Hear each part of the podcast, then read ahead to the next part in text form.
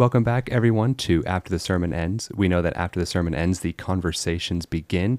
Uh, today, we are joined by two very special guests. We are joined by Todd Sutherland, who preached our message on Sunday about divorce. Welcome back, Todd. You've been on before, right? Hey, yeah, it's been since January, but I have. Yep. All right. Excited And- to be back. And our even more special guest, his wife, Amy Sutherland. Woohoo, here I Uh, am. yep, the uh, the one more responsible for uh, influencing Todd than anyone else except for the Holy Spirit. So we are glad to have you on, Amy. Yes, happy to be here. Thanks for asking. Yeah. So uh, this week's topic is on divorce, following along in the greatest sermon of all time from the Sermon on the Mount, um, Matthew 5, 31 and 32. Uh, Todd, why don't you take us into a quick recap of the message from Sunday? Sure thing. So, as you recall, uh, we're in the, the greatest sermon ever preached by the greatest preacher that I've ever lived, the Sermon on the Mount, starting in Matthew chapter 5. And we're in what uh, Marcus and Jared were referring to before as the sixth antitheses. And this is one of those. And uh, I'm just going to read the passage because it's only two verses. It's Matthew 5 31 and 32. It was also said, Whoever divorces his wife, let him give her a certificate of divorce. But I say to you that everyone who divorces his wife, except on the ground of sexual immorality, makes her commit adultery, and whoever whoever marries a divorced woman commits adultery. So that was the the original text there that we're starting from. And if you'll remember, this was this was Jesus teaching, and he was trying to show these people that around that were listening, and, and he was talking to the scribes and the Pharisees that were the religious leaders there.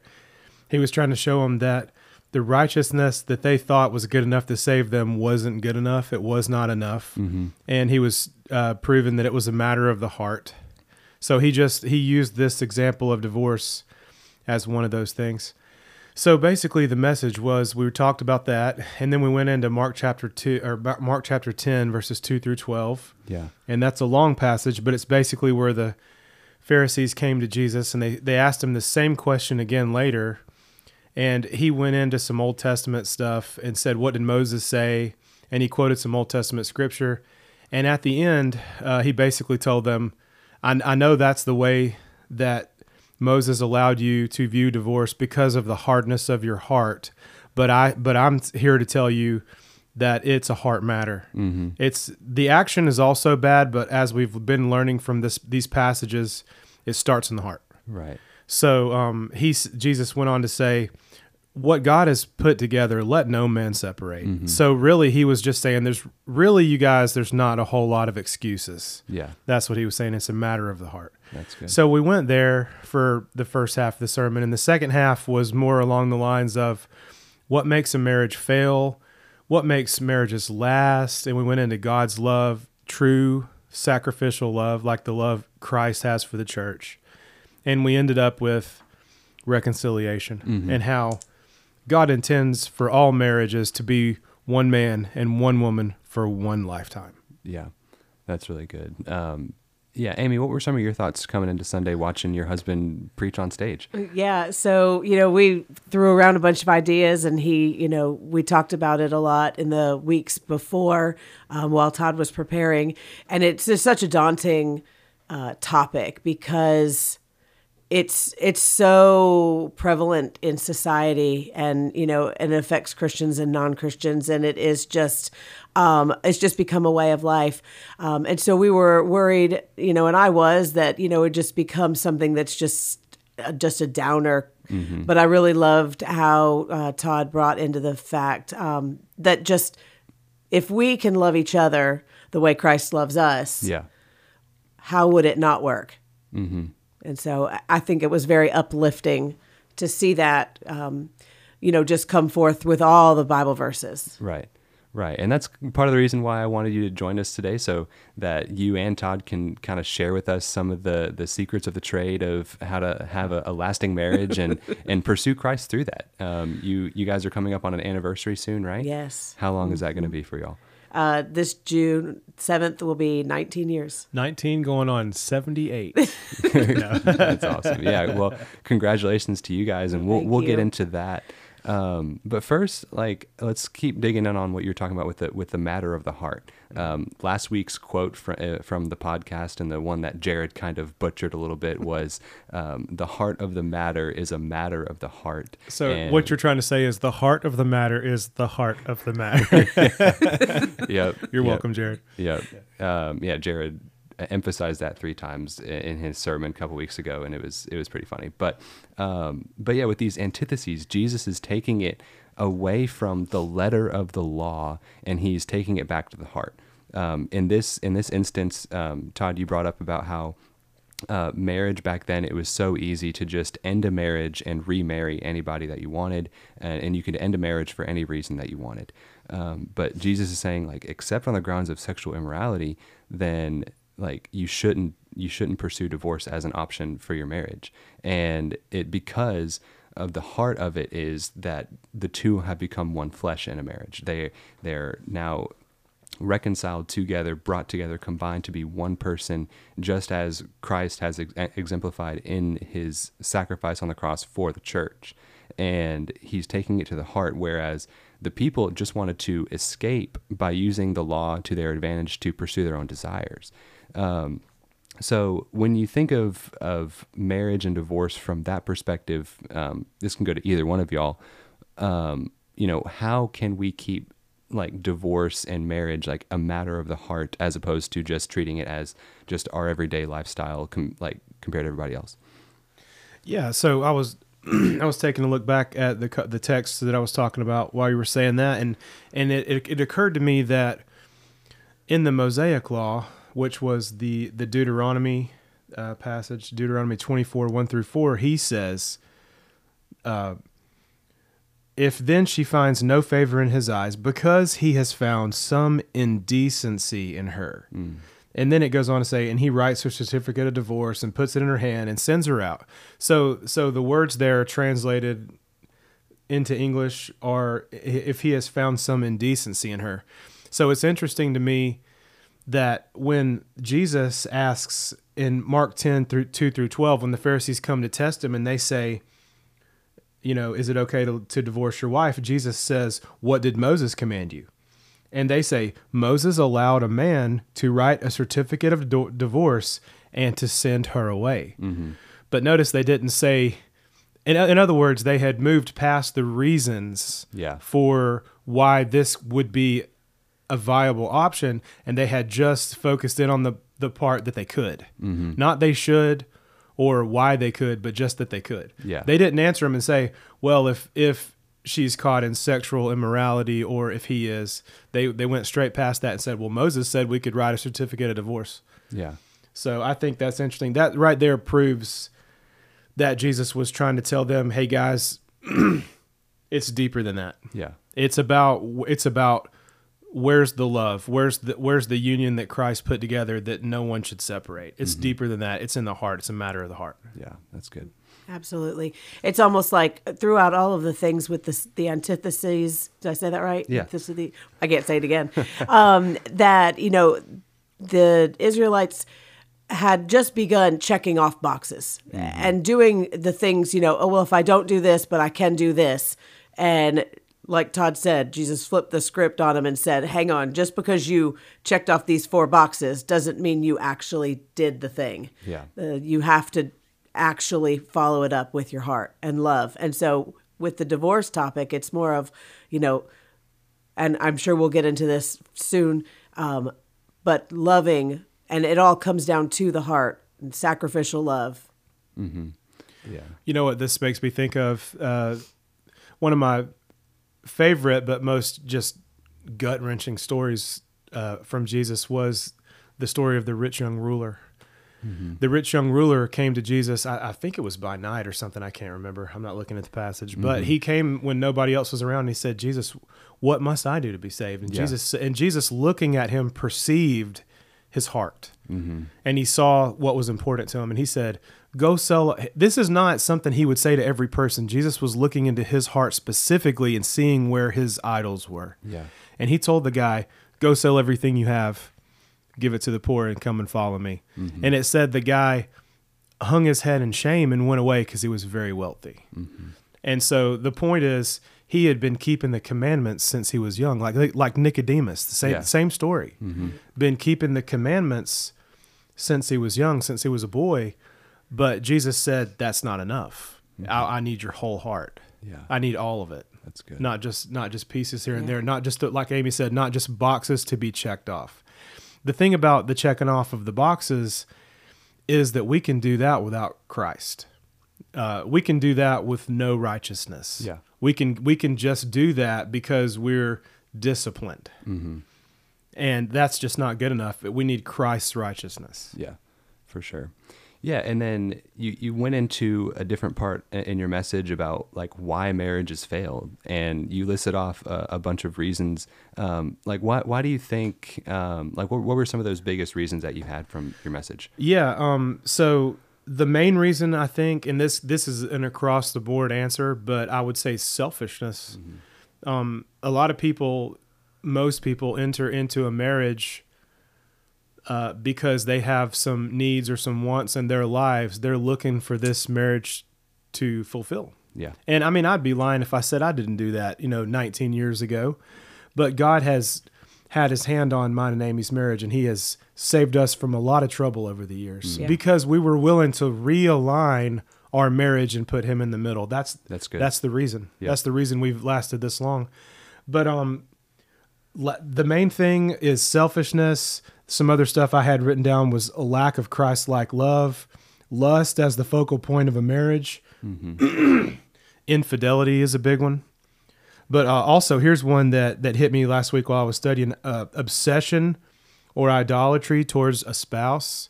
Some some people will put their spouse above God yeah, in their mind. Now they might not admit that. They might not say, "No, no, no. I don't put my sp- I don't hold my spouse above God." But where where's your heart? yeah, That's what I'm saying. hmm And here's the problem with that. No matter how wonderful your spouse is, which they can be, they're not perfect. And you're not going to get the true love of Christ and the righteousness and all that that you need. You're not going to get that from your spouse, no matter what. So the idea there is if you're looking for that in your spouse, you're eventually going to be let down. You're eventually going to come to the conclusion that this isn't working. I'm not getting what I need or what I want out of this relationship. that's good. Josh, did Todd just say I'm not perfect? He did I didn't, I didn't mean that. on recording, so you can you He's can right. play it back anytime. He's right. I'm not perfect. Okay. Yeah. And another reason that um, I think that divo- uh, the divorce happens is, you know, you're looking for a soulmate, quote unquote, right? You can't see me making air quotes here. Um, but if you're looking for someone to complete you um, and to fill in all of the missing pieces of you, that's just not something that somebody else can do for you. Um, and Todd, you know, shared with us that those people looking for soulmates are looking for things that only a engaged relationship with Christ um, can fulfill. Right. And so, I mean, obviously, your your spouse can fill needs and and desires and and that kind of thing, but it's not the relationship that is going to be able to fulfill you one, you know, all the way. That's your relationship with Christ.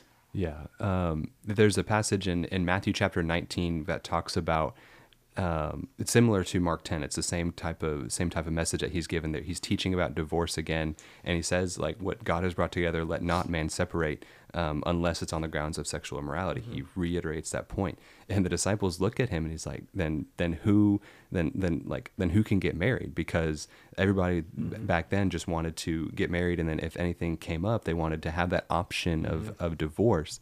Um, and so like you sense this hesitancy from the disciples to even get married in the first place because of you know what might happen if there's somebody that doesn't match what their true desires are or what they what they want in a marriage and you know coming from someone who's not married yet um, I think there's a lot of paralysis. Uh, I've experienced it in my life, and I think there's a lot of young people too who just aren't getting married, aren't pursuing that, who like are putting it off, not necessarily because they're not ready, but because they're they're fearful of what might happen if this person isn't who I thought they would be, or if they're not going to like fulfill all my desires in that way. And th- there can be this paralysis that goes on where instead of trusting God and pursuing God through the marriage in spite of the faults that are there, um, we want that option of just being able to leave it because it doesn't work for us. Right. And I think I also have to remember that, you know, like as as you're growing older together and married and um, looking toward God together, you also are growing up. Yeah. You know, when Todd and I got married, um, when in our early 20s, we were not necessarily the same people that we are today. Yeah. Um, but you have to grow up together. Yeah. And yeah. we did. Yeah. Yeah, and there's like Close there's just so much talk about like soulmates and you know being um, being the right person for each other, and I just think it like it's so much marriage is so much more about commitment to the other person as opposed to finding the right one. Absolutely. I think there is an element of that, but I mean, yeah. Do you guys agree? Disagree? No, I totally, totally agree. agree. Let me let me throw one more thing in there before we move on past this topic. Yeah. Um I, I spent some time time talking about that 50% of U.S. Well, first of all, from what I could find, about 43% of first marriages in the U.S. end in divorce currently, and that's down. That's down in the last 30 years. But I believe one of the main reasons of that is that people simply, like Josh was just saying, they just simply don't get married anymore. Mm-hmm. Like a whole bunch of people out there will live together and wait and see what happens with their relationship before they tie the knot. And Yeah. you know, from a non-Christian perspective, it kind of makes sense, I guess. But obviously, we know that's not. We know that that would be living in adultery, and that's absolutely not what God intended. But I believe that's the reason for why there's less divorce than there was, because simply people aren't getting married as much anymore until they find out. You know, they live with them for a while and find out if they're compatible or whatever. But like I said, not condoning that. Uh, but here's the, the the thing I wanted to say: fifty percent of the marriages that do get reported in the U.S. cite their reason as irreconcilable differences, and that's a huge deal. That that goes back to what uh, these scribes and Pharisees were questioning Jesus on when they were like, "Well, can you get a divorce?" And he said, "Yeah." He G- Jesus says, "What did Moses say?" And they said, "Well, he said we could write a certificate of divorce and put her away." That's irreconcilable differences. Right. That means there didn't really have to be much of a reason. They just had to state something. Yeah. And so it's it's really like eye opening and sobering for me to think that 50% of divorces in our country cite irreconcilable differences, which basically means we just don't get along. Mm-hmm. We fell out of love. I mean, there's a there's 10 things you could put in there. We're not compatible. We thought we were. We're no longer compatible. But it's it's become that easy. It it is a legal thing to be able to write that on there and cite that as your reason for divorce and then have it happen. So that's a big one. Right. So yeah. So what happens? Like, um, like what would you guys give advice to people who are getting married or have been married in a short or short time? You know, for when those differences come up. Like, obviously, in a marriage, like you don't want irreconcilable differences, Right. Um, and you want to pursue the unity of Christ together. But like, like what what happens when those differences come up? I, I know you guys have had very limited differences in your marriage. For, Of course, this morning. So yeah. far today, yeah. yeah. Uh, I think you just talk about it, and you know, inevitably there'll be one person in the relationship who wants to talk about it and one doesn't. Yeah. Um, and I think you just have to power through and talk about it, and it's never going to be comfortable because um, you know th- that's just not when you're you know having differences. It's never comfortable. But I think that if you have that Christ-like love um, and the sacrificial love that that Christ has for His church, His bride, you'll be able to work through. Yeah. For sure. Yeah. Anything from you, Todd? Yeah, you know, in we, in in the times in our marriage where we've had, you know, like real disagreements, like legitimate real disagreements that we thought w- was going to be super detrimental to our relationship, we've always taken a little time and come back to each other and we always end up let's pray about it. Mm-hmm. Let's let's let's forgive each other because that's what God tells us to do and let's work this out and let's seek God and see what he would have us do. Yeah. We we no matter how upset we've ever gotten in our relationship, we always work back to that. We really do. And that's that I honestly think that's the difference. The difference is we might start it out in our flesh, but we end up in unity with Christ. And I mm-hmm. really believe Christ honors that. And something to that is there is grace for people there's grace and there's room for people to grow in a relationship. Think about people who used to get married when they were 16 years old in America. I mean, that's how it was for 100 years. Yeah. Some of them would live they would be married 50, 60, 70 years. That's because there's grace. You start out in a holy union and there's grace there. God lets you learn. He lets you grow. And uh, there, there, I think that a lot of people's story is, well, we started out so young and so naive and uh, immature, but you know, we grew up. Amy said we grew up together. We, We really did figured it out, Figured yeah. it out, and and I think that God, because of that marriage union instituted by God, I think that there's a lot of grace there, and He lets us grow. And I think with that grace is there's a lot of forgiveness there That- too. th- that's the key. The key is forgiveness. It's being able to always come back around to Christ and to be able to move on. That's Yep. good. Yeah, I asked my parents the same thing. They've been married for 33, 34 years. Forgive me if I'm wrong, mom and dad. Uh, but um, yeah, I asked them about like what their secret is to this this long lasting marriage, and they said, um, you know, first, you know, be willing to laugh at yourself and laugh with each other, and two, just don't go to bed angry at one another. Don't let That, that's a big one. yeah, don't let you know differences and arguments and being mad at each other like carry over too too far like i mean this goes back to even the um, the anger message that marcus preached a couple weeks back like if, if you remember that you have something against your brother your sister like go and be reconciled to them you know and how much more would we be called to go be reconciled with our husband or wife that we like live with day in and day out Absolutely. So true.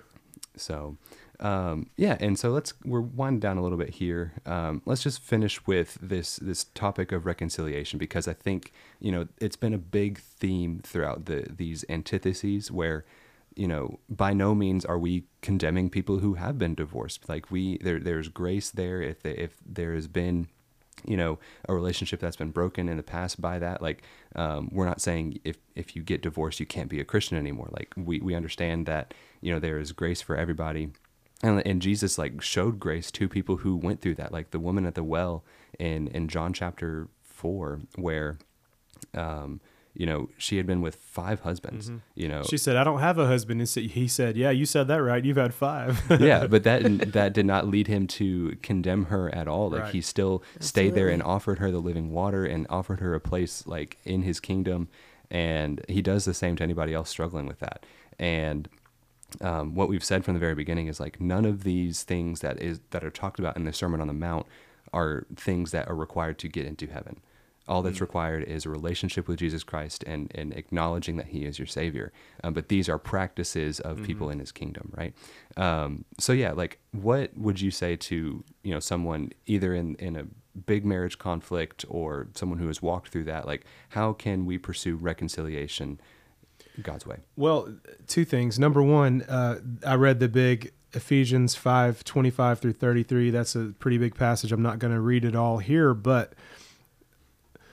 one of part of it says I'm trying to figure out which verse it was, but it says that okay, it's 28. In the same ways, husbands should love their wives as their own bodies. For no one ever hated his own flesh, but nourishes it and cherishes it. And I said, you may say you don't love. Oh, I don't love my body, Todd, or whatever. Yes, you do. Mm-hmm. Who? I, and I said, who likes air conditioning? And everybody kind of snickered. And I said, who who's going to go eat lunch after this? And and that's the kind of thing that it's talking about. You're going to cherish your body whether you mean to or not. You're going to try to make yourself comfortable. You're going to feed yourself and house yourself and try to get sleep. And that's the kind of love it's talking about to answer your question. Yeah. The kind of love it takes is the kind of love that you have for yourself. You have to be able to love your spouse with the love that you have for yourself. And if you have, let me ask you this: Do you eventually forgive yourself? Do you reconcile with yourself? Right.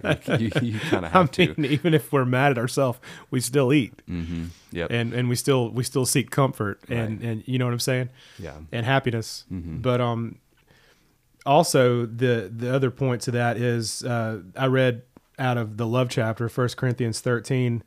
I think I read four through seven, and I'm looking it up. But verse seven is the one that really got me. Uh, let's see. Here it is. Here it is, right here. Love bears all things, believes all things, hopes all things, and endures all things. So the the first part and the last part, love bears all things. Yeah. This is talking about perfect love. It's talking about Christ's love. and it says love bears all things and then the end of it is love endures all things Mm-hmm. so good. christ made it where his love is so great that it can bear and endure all things Mm-hmm. that that's a picture of reconciliation That's good. Yes, Yeah. absolutely. And um, it, it's a great passage that you know everybody knows or everybody's heard of, or maybe even you have it on a in a frame on your wall somewhere in your living room. But do you really take time to read it and live it versus just have it as a decoration? Right. You know. Yeah, for sure. Yeah, and one one final thing that I'll say is, you know, there were irreconcilable differences between us and God. at- at the- and gomer yeah, Hosea and Gomer, like, you know, and yet he still made a way through mm-hmm. Jesus Christ. Like, and so if you're facing a situation where you feel like there's irreconcilable differences in your marriage or even in any relationship, like, instead of looking for a way out and a way to escape it as soon as possible, look for a way to trust God through hmm. it. You know, and I know like I'm not there yet, and I may be a little naive right now, but um, but like this is just what it's saying from the word of you know pursuing unity pursuing reconciliation pursuing commitment to the other person um, you know except on the grounds of sexual immorality like that's where it is permissible for uh, for divorce. But but there's always grace there. Even then though even the even with the the case of sexual immorality that is the story of hosea and gomer. That's For why sure. it's so beautiful because god god in that story proves that even though you have the right to do something as like revenge or to get to get what they deserve there's there's love that's greater than that. Mm-hmm. And to be reconciled together is the ultimate plan of god that's what's so beauti- beautiful about it is the, the the church being the bride of Christ, we will be reconciled with Christ to live forever. we That's will good. be. And so that's just the the picture there of marriage is God meant for it to last and it certainly can. Yeah. It really can. That's good. I think that's a good as place as any to end on right there. Absolutely. Perfect. Um, well, listener, thank you so much for joining us. Todd and Amy, thank you for for coming out and joining us on this special episode of this podcast. Um, for those of you just who don't really know where we record, we're in a different room. So a little bit behind the scenes, we're in a different room because the the power is turned off in another room. Um, there's no air conditioning in here, but but we made it work this morning by God's grace. We're here. Um, but listener, thank you again so much for joining us and, and listening to this podcast. Uh, we pray that you would join us um, this coming Sunday at 10 a.m. in City Church in Gainesville. And until next time.